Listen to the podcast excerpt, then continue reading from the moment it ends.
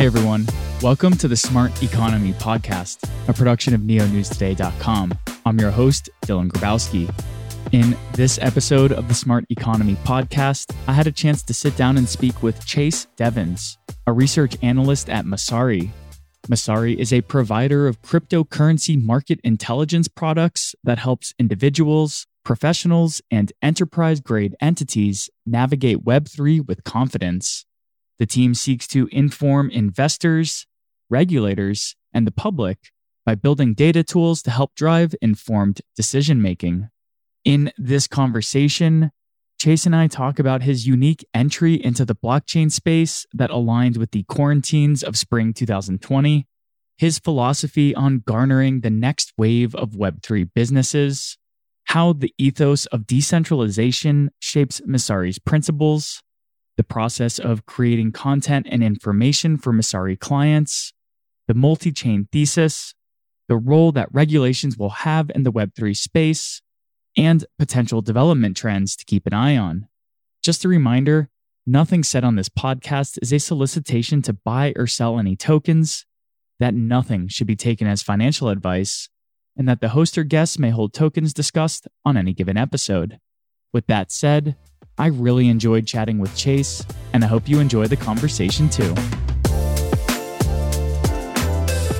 Hey guys, what's going on? Dylan with the Smart Economy podcast. Today we're joined by Chase Devens, a research analyst at Messari. How are you doing today, Chase? Doing great. How are you doing, Dylan? All things considered, with this crazy week, doing pretty well. I think maybe we should just kind of address the elephant in the room and maybe for future listeners of the podcast, just kind of mention what happened this week. So, uh, maybe from your perspective at Messari, before we even get into the who you are and what Messari is, for future listeners, can you just give like a broad overview of the craziness that we experienced this week? For sure. Yeah. So we're recording this on a Friday. I think it was some point last week that, you know, we, we saw the initial Coindesk piece come out about Alameda Research's balance sheet and how there was some concern about, you know, a lot of assets that they had on their book being FTT, like the native FTX exchange token, and some other the liquid positions that they had borrowed against. And then it's just been pretty much uh, a nonstop timeline since Monday, I think was when kind of CZ Binance started offloading some of the FTT from Binance's books. And, you know, that created a run on on FTX, uh, worries about liquidity and insolvency, just everything over the past the next like 48 hours after that ultimately led to FTX filing for bankruptcy. Um, a lot of stuff coming out on the relationship between Alameda and FTX. Uh, obviously, Sam Bankman Fried is the pinnacle of all of this. He's the poster boy for our industry for the last couple of years, and now he's flown too close to the sun and fallen, just like a lot of other crypto leaders in the past. And I mean, the, the craziest thing for me is we're like five days into this and no one still has any concrete idea of what actually happened. It's all just speculative rumors and stuff. So I guess anything that I say on on the topic is just off the basis of the information I have at hand. It's definitely not meant to be like any sort of source of truth by any means. Yeah, and all this information's updating, so new light could be shed a week from now, and also if you're listening to this a year from now, there could be just a lot more understanding of ties that a lot of 2022's collapses of centralized entities and even DeFi protocols like Terra Luna uh, have had. So we really don't know what like the total interconnection looks like right now, but these do kind of seem like a lot of cascading events with the collapse of Terra and then Three Arrows Capital and then Celsius and BlockFi being bought out and then now FTX. So there there just seems to be a strange kind of connection between all these collapses this year.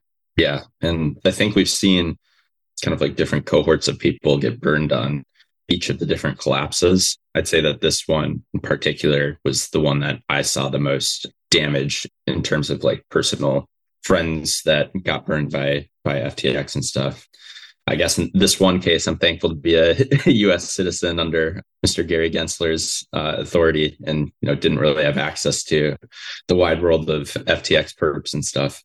But yeah, I, I know a lot of people personally are are down bad, and I feel terrible for everyone because I think we've all gone through a similar, not a similar situation, but having had lost some funds and really learning what it's like to be in that position.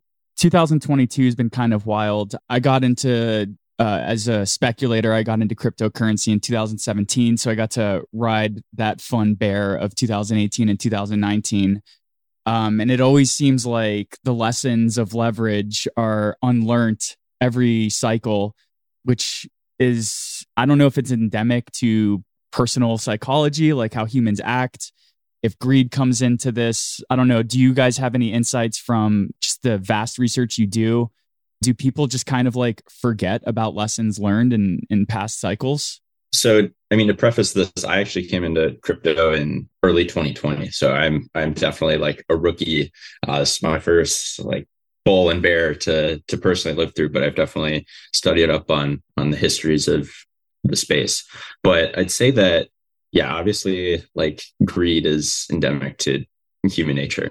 We're never going to escape that, especially in a world of permissionless tools where you can, even if you're blocked from FTX, like you can just go into Arbitrum and get access to like GMX or something. And I mean, if you go over to Gains Network, for example, like their default leverage slider, I think is like 3x and it goes all the way up to like 150x. It's it's kind of insane. I think that this this go around, we've just seen a lot more access to the tooling. Like I just said, with like these decentralized options come into place. And then also the forms of leverage have just become more creative, I guess. The whole situation we're dealing with with Alameda and FTX, like no one necessarily knew what was going on there. And like everyone wanted a piece of the the Luna puzzle is what I'm guessing this kind of stemmed from. And then, you know, that everyone got creative with the types of liquid tokens that they could borrow against to cover up holes or get more exposure and stuff. And I'd say in previous cycles, those options weren't all there. Like you're pretty much only borrowing from like a very small pool of counterparties and stuff. Like the space has developed quite a bit. And it's also part of that development has led to more opportunities for things to go wrong. And ultimately, yeah, we we definitely need regulation for a lot of this stuff.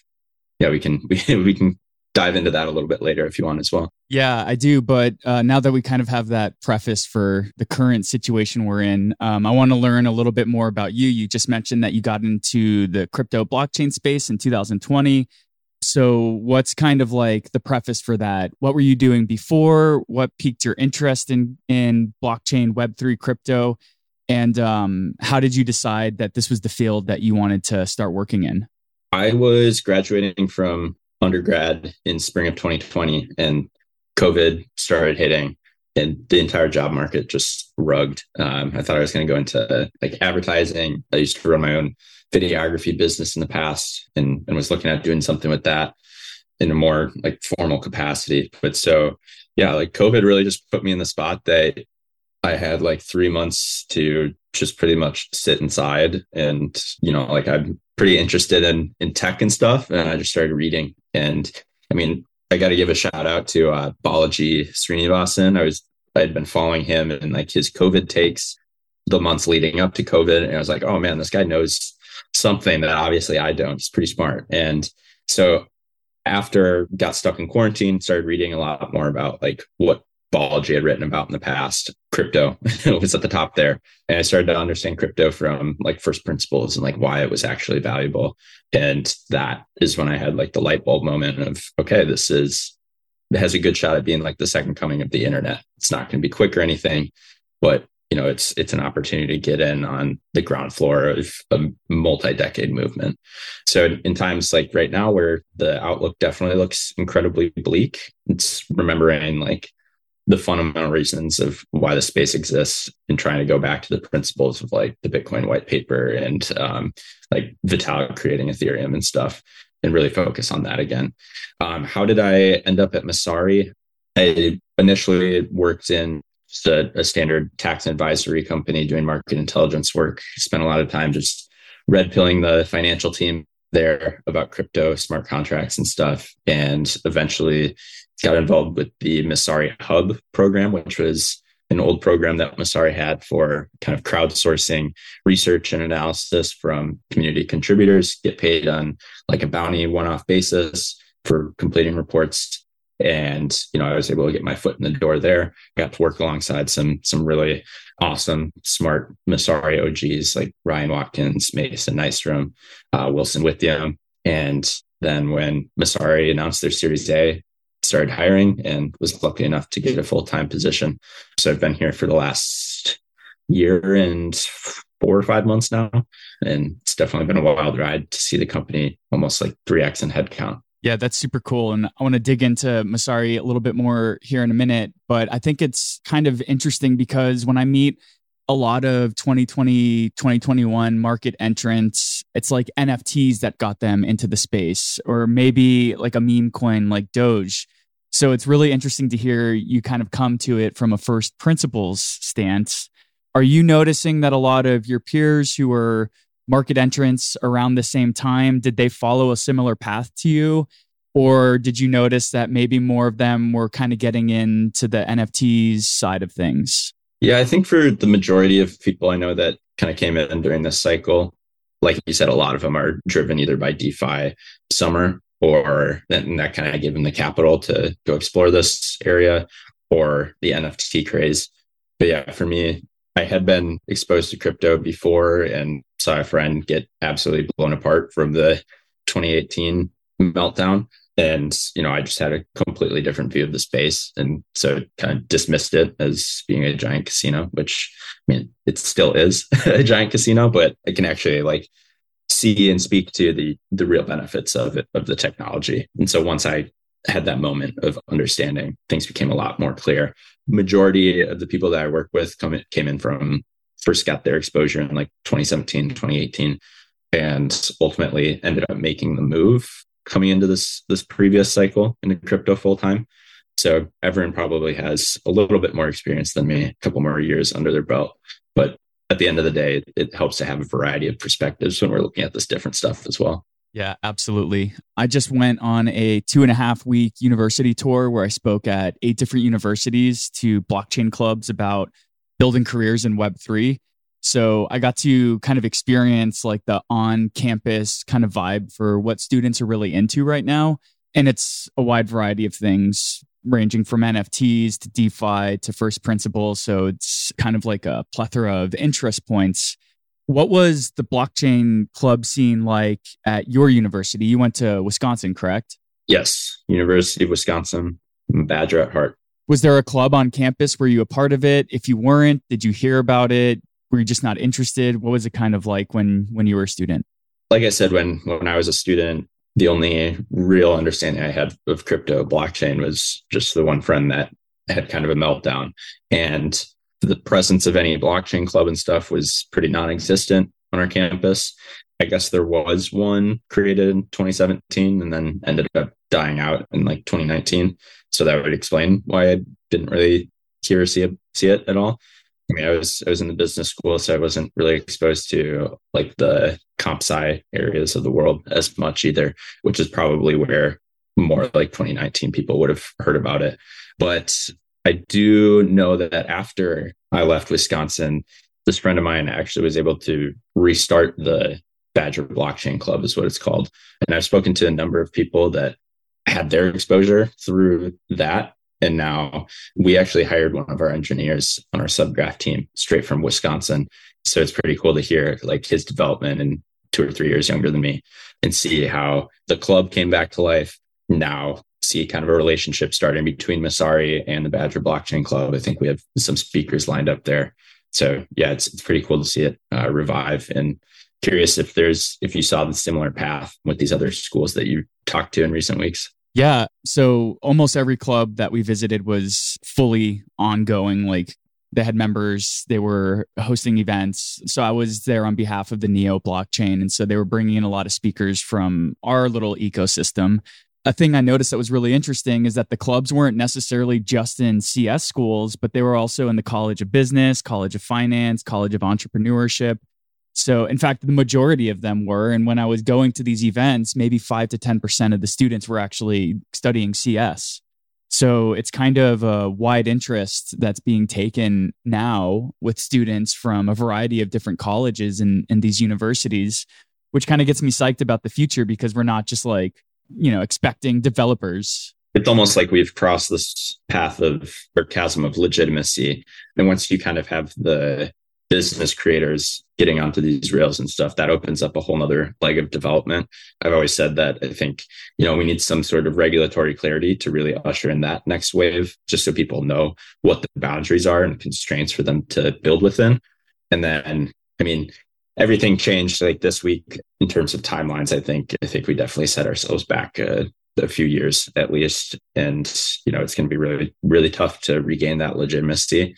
But I'm hopeful that enough people will have at least been exposed to like had the journey that I had and understand like the first principles of this and you know what the actual benefits are, we can continue to see at least some sort of iterative development during the upcoming crypto winter. Yeah, I mean, I I've been kind of slamming my fist on the table all year saying we're already in a recession. So I personally just take the perspective that A, we're in a global recession and B, we're in we're for sure in a crypto bear market. But what was really positive was that these students were unfazed. So it was the builders that were attending these events, and you know, bear markets are for building. Yep. So it was really refreshing to kind of see this uh, level of activity and engagement from students across the whole U.S. And we're talking like University of Michigan, UC Berkeley, Stanford, USC, like big name schools that have really active and engaged student populations. So that's that's cool to hear that a pipeline is kind of developing between Messari and Wisconsin. It's got to feel good. I'm trying to do outreach with colleges and universities here in Colorado as well. So thanks for sharing that kind of like background. I just want to kind of like paint the picture for what Messari is for folks who are listening right now and might not have ever heard of it, much to my bewilderment. So, could you tell us a little bit about what Messari is and kind of what's the mission, vision, and purpose of your team? Yeah. So I think before I explain any of that, it's important to call out, you know, who's the leader of Messari.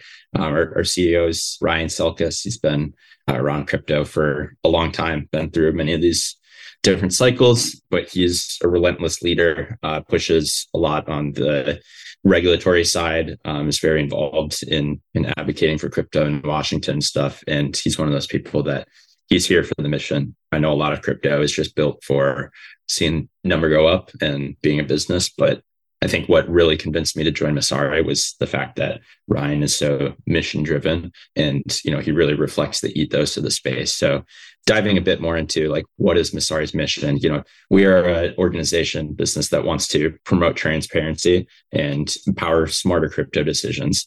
You know, we believe in crypto being an answer to a censorship resistant and user owned future you know, this can range from anything from financial services, tech infrastructure to intellectual property, the creator economy. We think those are all mission critical for society at a time when legacy institution trust is just failing. You know, we see crypto as an optimistic and contrarian bet on a more open and inclusive future designed around the internet. Um, and we think it returns power to the individuals and opens new markets that previously would have never been been possible in both the analog world and kind of like the web 2 gated internet world that we've created. Before i was in the crypto space i used to work for various different levels of governments. So uh, at each government i worked at we had all these branches and departments and divisions. So what are the sort of like branches and departments of Messari? Yeah so organizationally we're divided into a two-sided business so the first side we have is kind of focused on crypto protocols themselves. So we call this protocol services. And our goal here is to create um, community financial reporting services. So kind of like outsourced investor relations for these protocols if we're viewing them as businesses for the future. So we really want to standardize and contextualize all of like the protocol specific crypto data just because you know it's for outsiders, it's so difficult to look at like Uniswap versus Curve and stuff and try and make any sense of the differences in numbers you're seeing there. So we aim to set standards for that, usher in a way for crypto to be credible, trustworthy, and ultimately a, a well regulated asset class in the future. so our protocol services research team puts out these these quarterly reports on some of the largest protocols in the space. We're developing a, a protocol metrics service that kind of serves as like GAAP and IFRS financials. We have our, our governor and intel teams that are comparative to like corporate actions and events are really like the building blocks of building a, a crypto edgar database. And all of the the reports on this side are are distributed widely and freely. Like we have a partnership with bloomberg that we distribute a lot of the reports through on this side. And then the data sources and subgraphs that we actually build on top of for these are actually open source and can really power any third party applications that that might want to build on them as well the other side of the business then is our market intelligence arm and so for this, we offer both, we offer two different subscription levels. We have a pro and enterprise subscription. And so this is more so just to distinguish between like the average individual crypto investor and then like the large scale businesses that need this kind of service. The subscriptions themselves give users access to different tools, data, and, and analysis that power their customer workflows and ultimately their diligence processes. We have an asset intelligence service that is uh, widely used as a vetting process for exchanges before, like throughout their listing workflows and, and diligence processes. As I alluded to before, Intel service is part of uh, product and support workflows and just ongoing network monitoring. You know, like if Infura is going down, we'll be the first to let you know and get any bugs cleared up before they cause too many issues. And then finally, we have our screeners, charting tools, newsfeed, and research offerings that provide critical analysis for both the average investor and then also funds, institutions, anyone that's looking to uh, learn more about the space. Cool. And can you give a, a high level overview of like the types of clients that are subscribing to Messari? Like, is there a, a wide difference between the enterprise and pro level? and maybe like what are some examples of either institutions or types of entities that are subscribing to your services for sure i would say the pro level subscription you know you get access to some proprietary data like our, our fundraising data. We recently acquired DoveMetrics and included that under the package of pro. A handful of research every week probably about like half of what we put out goes out to our pro subscribers. And then there are just some like other data sets that are available to them. And so for the pro subscriber it's generally just like your your average joe that wants to keep up with you know what's going on in the space doesn't necessarily have the time to scrolling through crypto twitter living in discords and stuff. Overall just wants to keep a pulse on the space. So our subscription for that is is $30 a month and we offer a, a free trial for anyone that wants to give it a go. And then for our enterprise package that's a lot more of just a holistic product suite. All of the products and services and I guess the Messari flywheel kind of build on each other and enterprise customers get access to all of that. I think the majority of our enterprise customers come in the form of funds that need access to all the different data sets that we have um, and also want to have like a second set of eyes on like the analysis and then also another big player is like exchanges, um, like I said, with their asset diligence process to help them in their exchange listings, workflows, and then also just generally keep up with the events that are happening in the space. Like I said, with our Intel team, you know, customers like Coinbase really need that. And if they're going to patch holes as soon as they come up and, and stay on top of markets. Do you find that uh, maybe some of your enterprise clients kind of shift or guide the direction of the work that you and your team do? Like, are you taking feedback from any of your clients when they say, we really want to learn more about this niche area of this subject matter? Or do you guys kind of operate like autonomously and, and are forward thinking, kind of maybe a step ahead of your clients?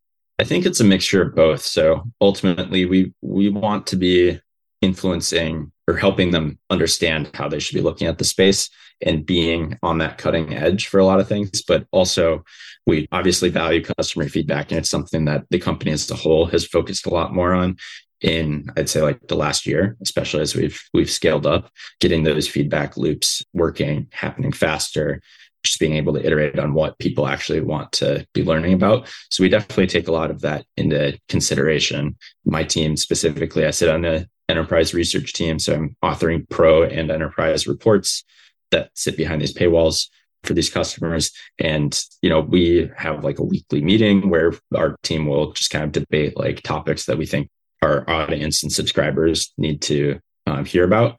And then also take into account like feedback on what we've heard, like people specifically request, make sure that's something that's in line with our audience and that we want to ultimately report on. Do you find that you have a direct line of communication with enterprise clients after you release a report or an article?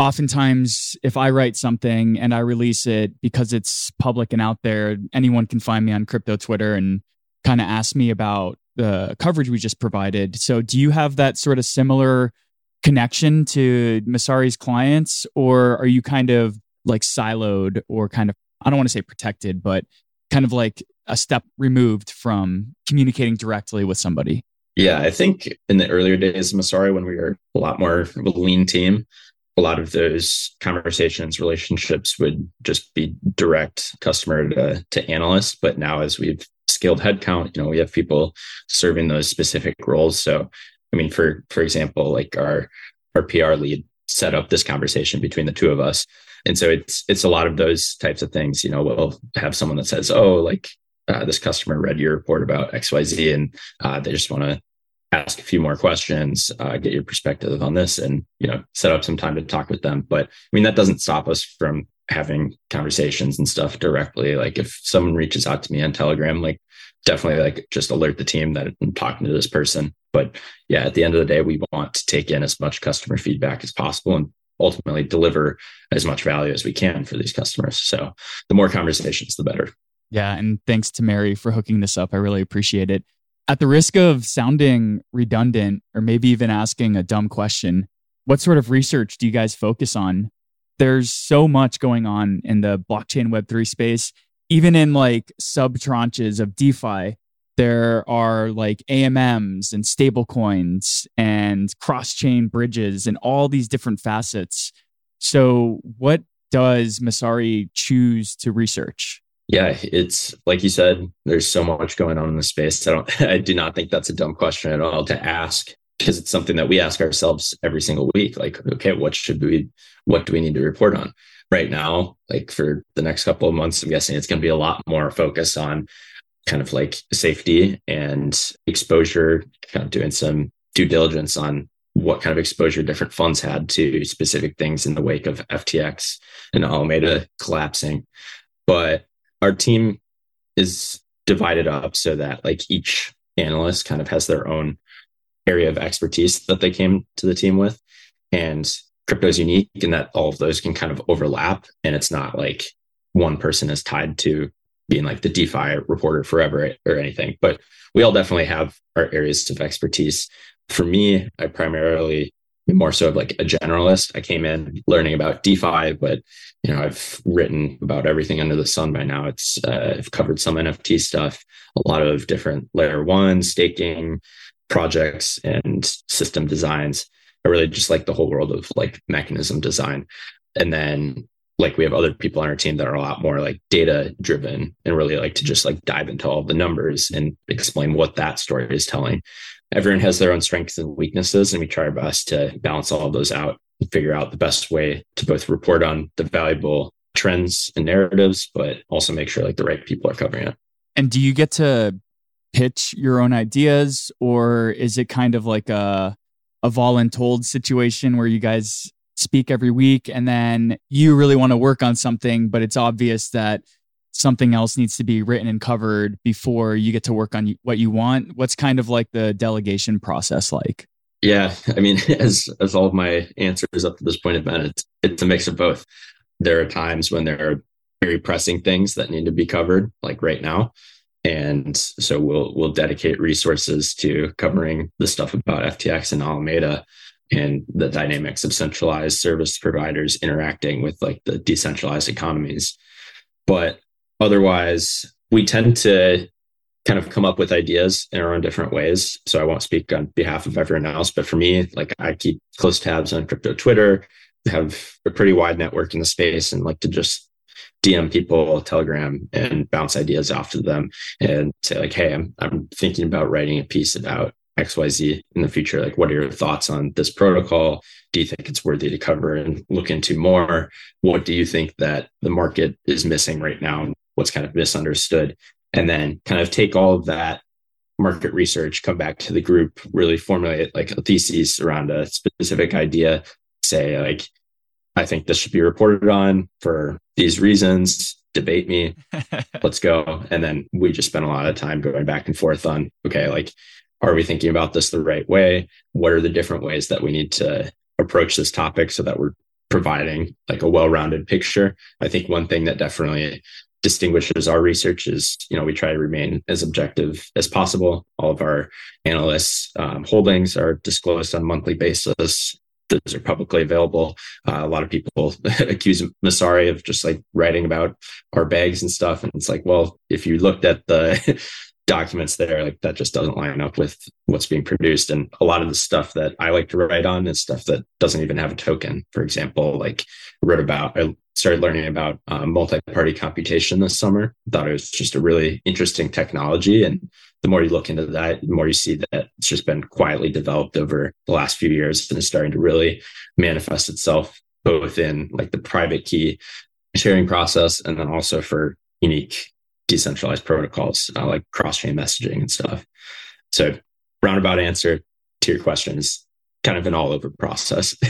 yeah, I noticed uh, in a lot of your recent articles, you are talking about interchain communication. So, what is kind of your thesis for the future? I have been saying for years that the future is multi chain. There isn't going to be a winner take all. And I also don't necessarily think like the future is for EVM compatible chains only. Uh, we see Cosmos making a big splash. Obviously, Bitcoin is continuing to thrive. Ethereum's doing its thing. So, what's kind of your outlook on the multi chain future? I was, I was talking to someone about this recently. It's like 2021 was the year that we discovered we're living in a multi chain world.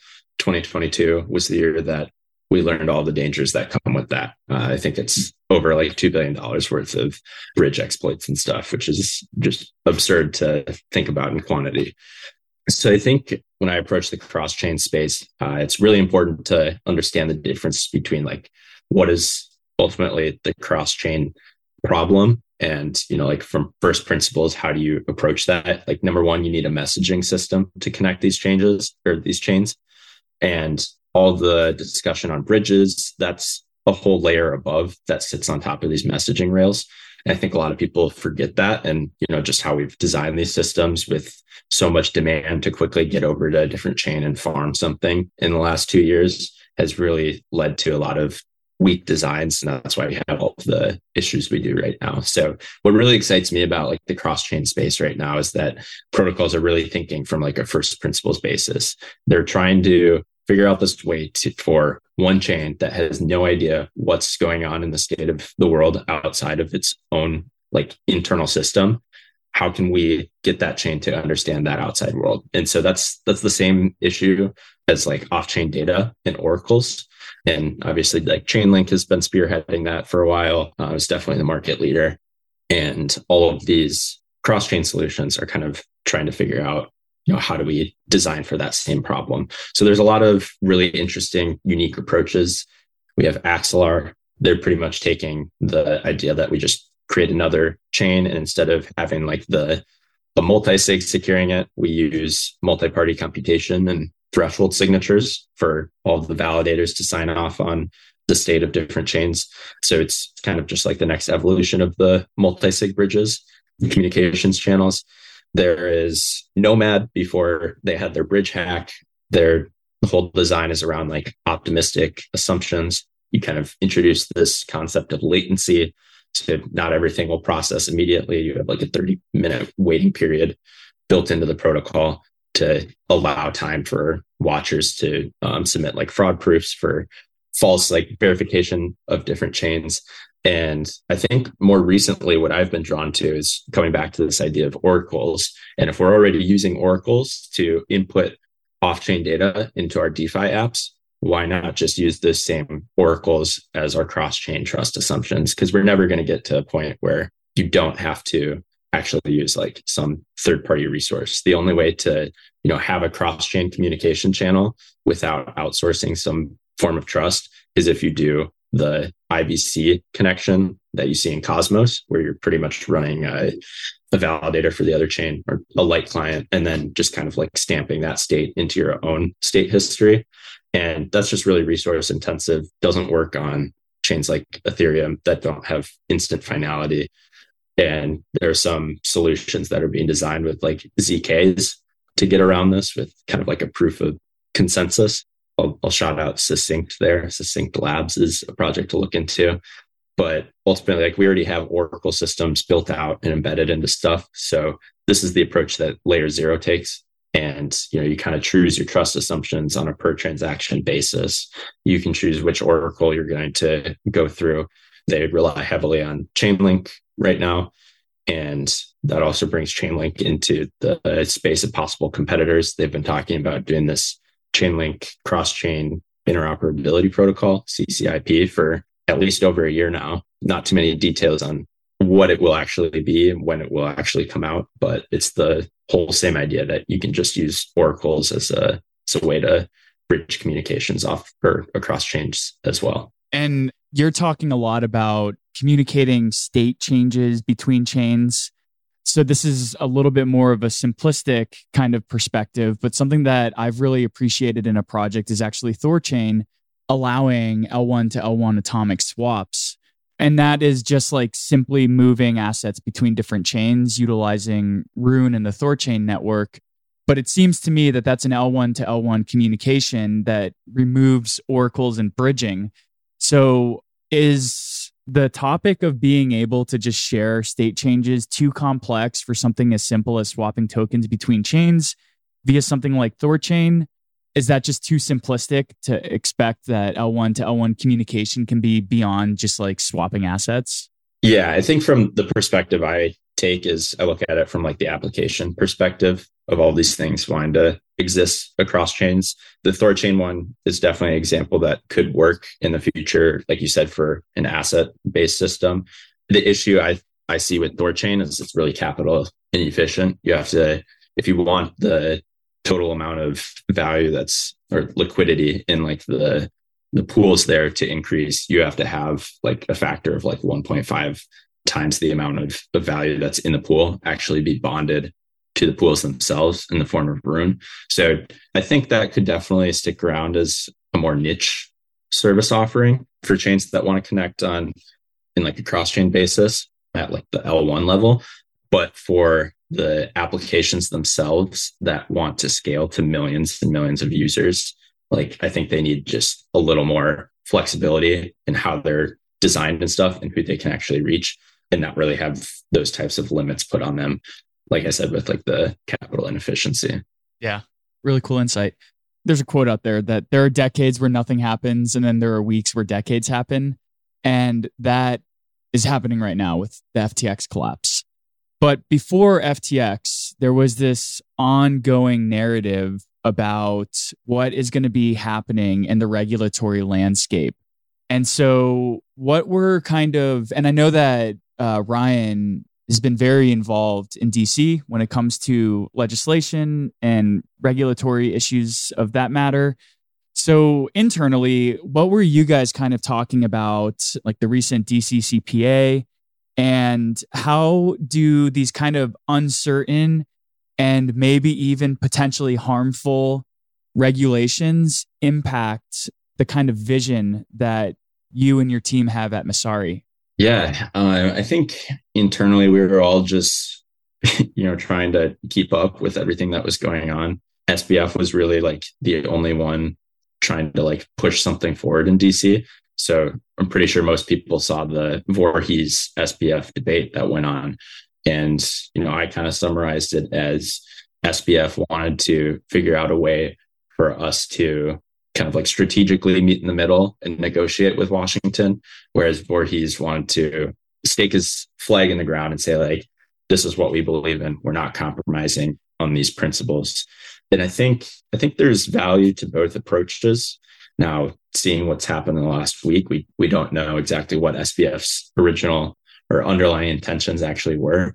But I, I think for the most part, everyone that I I speak to at Messari is pretty much on board with, you know, like, yes, we need regulations for like these exchanges and stuff. Like the centralized entities are the ones that continually cause problems here. Let's regulate that. And I definitely subscribe to the what Voorhees said about like with DeFi protocols, the code is the regulator there. We don't need human oversight into Uniswap really when that should more so be concentrated around like the centralized exchanges instead. So I know that Selkis has been fighting very hard to distinguish DeFi from the rest of like centralized crypto, making sure that we don't create legislation that's going to set us back by years um, in terms of development and experiments that can take place. Because ultimately, like it just takes forever to unwind. How does that just like impact the vision that you guys have? And, and I kind of want to add on to that as well, because Sam was in DC and he was supposed to be the guy fighting for us. And up until last week, up until the Voorhees debate, you know, I was kind of like, well, this is good. This is our crypto billionaire. He's like speaking on behalf of us. And the narrative was that we have a good actor on our side going into DC and talking. But then the reality shook out that Sky's running an insolvent exchange. We don't know how his books are managed. There's all sorts of weird information coming out about how it was actually ran and who was and how many people had their thumbs on on the scale. So when we're supposed to have this narrative and we kind of buy into it, but then it's shaken really quickly and kind of jarring, really. I mean, like I have done a complete 180 on what I thought SBF was doing and the role that he was having in DC. And now I think it might have been malicious or bad or not in good faith or not positive for retail users. How does this kind of like broader 180, like flip on a switch from a narrative perspective, impact your team really? Yeah. So I'll try to keep any like personal takes about or speculation about SBF and like his motives out of this, focusing on on our team specifically. Um, like I said earlier in the podcast, like this creates a demand for transparency above all. You know, we need standards for crypto. You can't just look at a blockchain and expect a human to read it. You need someone to contextualize that, put the information together in a standardized way. It might be transparent on chain, but it's not transparent to like the human eye. So there's a huge gap in that. And, you know, that's really what we're focused on as a team.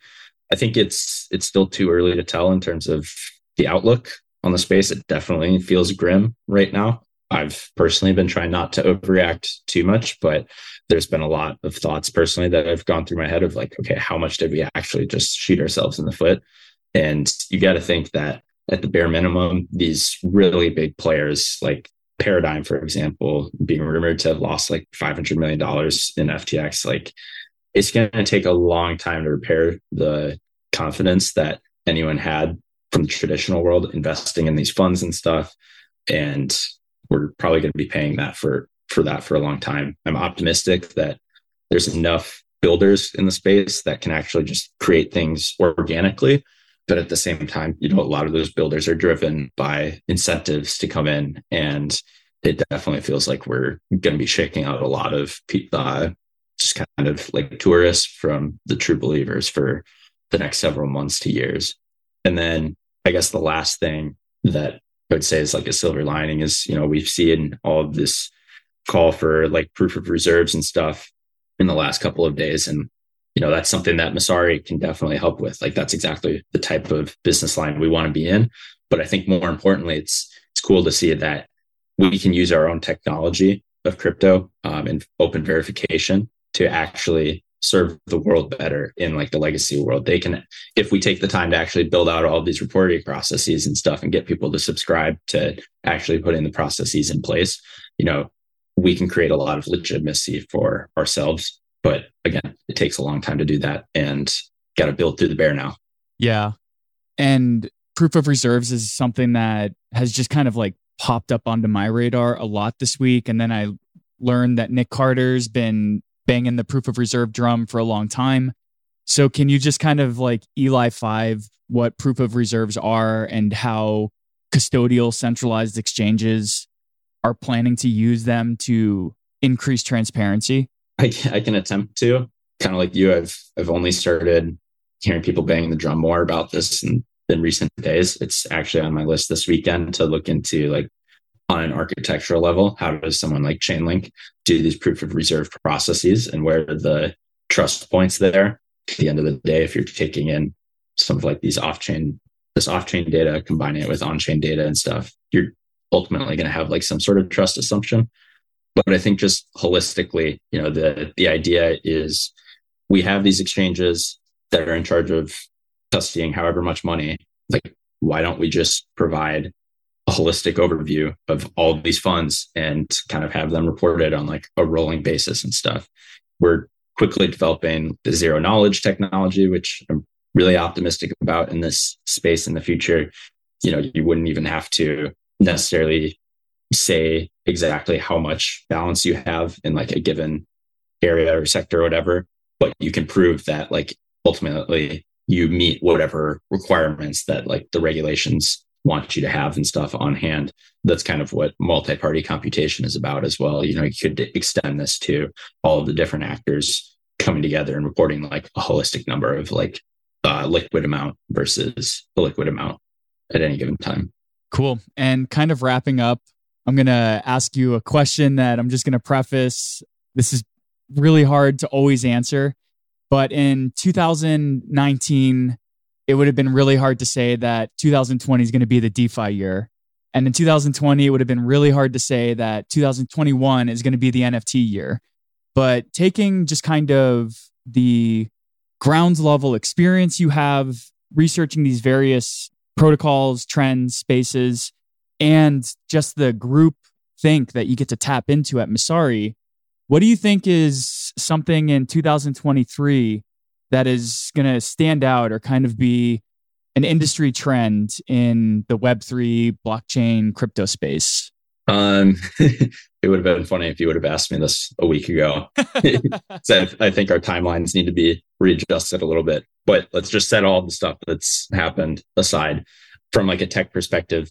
The amount of development that's gone into ZK snarks and stuff in the last uh, call it 12 to 18 months has been incredible. And I think we're going to start seeing a lot more of those projects start coming online for 2023. And, you know, instead of just being like this whole kind of like nerdy tech idea, you know, we're going to see actual live implementations of ZK stuff. For me, I'm really excited about the the S in Snark of ZK Snarks, which stands for succinct. Just the whole idea of being able to run some sort of computation and then quickly verify it, pass it on to someone else is, is really exciting. And I think that will really revolutionize how we look at things from a design perspective. And then kind of like a trend that I'm watching along with some coworkers is just the idea of like decentralized social and like particularly things like we really like lens protocol i think there's really interesting opportunities to tie that back into like Aave's lending markets you basically like once you have a decentralized social system built out over there, you could use that as a form of like an under collateralized lending system based on like social reputations and just different activities that people accrue through like NFTs on the, the Lens platform. So it's a really far out there idea right now, just in the nascent stages that the, the tech is at right now. But I think over the coming months to years, like that's going to be a really interesting space to watch as well. Cool. Well, Chase, thank you so much for coming to chat about your perspective and Messari, especially during such a crazy week when I'm sure your time is is very limited and quite valuable. So I really appreciate you coming to join the pod. If people want to keep up with you and what's going on at Messari, what's the best way they can follow you and follow Messari? I mean, if you want to follow along with Messari, the best way is to go to www.messari.io sign up for one of our subscriptions, um, get access to cutting edge research and data that we provide. You can also keep up with me personally just on Twitter. My handle is just Chase Devens. Got a little blue ape as my avatar. And yeah, same with Messari. Cool. Well, thank you so much for coming on to the Smart Economy podcast and hopefully look forward to chatting with you again in the future. Awesome. Appreciate it, Dylan. Cheers. Well, what did you think of that conversation? I thought it was a bit cathartic to talk about the recent collapse of the FTX custodial exchange and the impacts it will have across the blockchain space. It was also really enlightening to hear about how Messari believes that blockchain offers a censorship resistant and user owned future, and that the ethos of decentralization plays a large part in the information that the team chooses to disseminate. And it was really cool to hear about the college to company pipeline that Messari is building with the University of Wisconsin, especially on the heels of the Decoding Web3 tour I just went on. On that note, I want to thank you so much for taking the time to listen to the Smart Economy podcast. If you liked what you heard and want to support the show, please keep Neo News Today in mind when voting for your Neo Council representative as part of Neo's governance process. We appreciate you and look forward to catching you next time.